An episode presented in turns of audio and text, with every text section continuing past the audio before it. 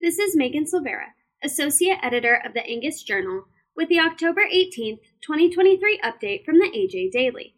Today's update includes an interview with Board of Director candidate Mark Ahearn, effects on rainfall potentially causing a spike in armyworm populations, and information about if space weather could impact agriculture.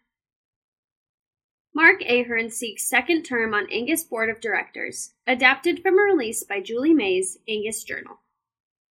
Mark Ahearn, Wills Point, Texas, is running for a second term on the American Angus Association Board of Directors. One of the big concerns, and one of the big things that's come up, is if our commercial cattlemen want more information, we have to be the one to provide that to them. We don't want other companies doing that. Ahearn says of one of the challenges he sees the association facing. I think our goal has to remain relevant as an industry leader, Ahearn says.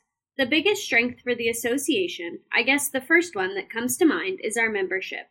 The people, the men and women who raise the genetics that our commercial cattlemen are seeking and wanting. Listen to what he thinks are the breed's strengths and opportunities and how he plans to take what he's learned to serve the membership in a second term. Visit angusjournal.net to hear from all board candidates. Recent rainfall could cause spike in the fall army worm population, adapted from a release by Randi Williams, Texas A&M AgriLife Communications. Many producers throughout Texas are noticing an increasing fall armyworm population in their rangelands and forages after receiving rainfall during the last few weeks.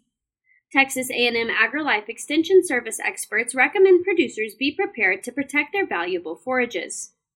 Vanessa Corriher Olson, PhD, AgriLife Extension Forage Specialist and Professor in the Department of Soil and Crop Sciences, Overton, said the most important thing for producers right now is to realize the areas receiving rain will see grass growth that could fuel armyworm populations.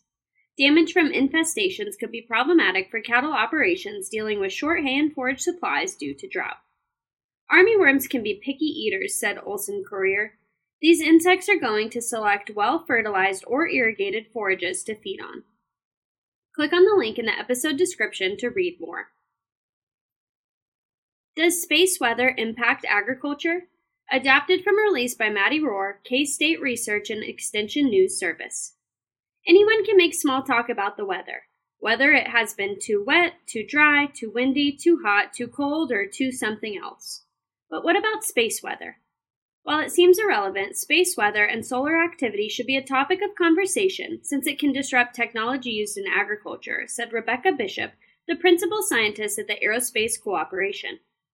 Bishop said space weather is that which occurs at higher altitudes, much like we have everyday weather close to the surface.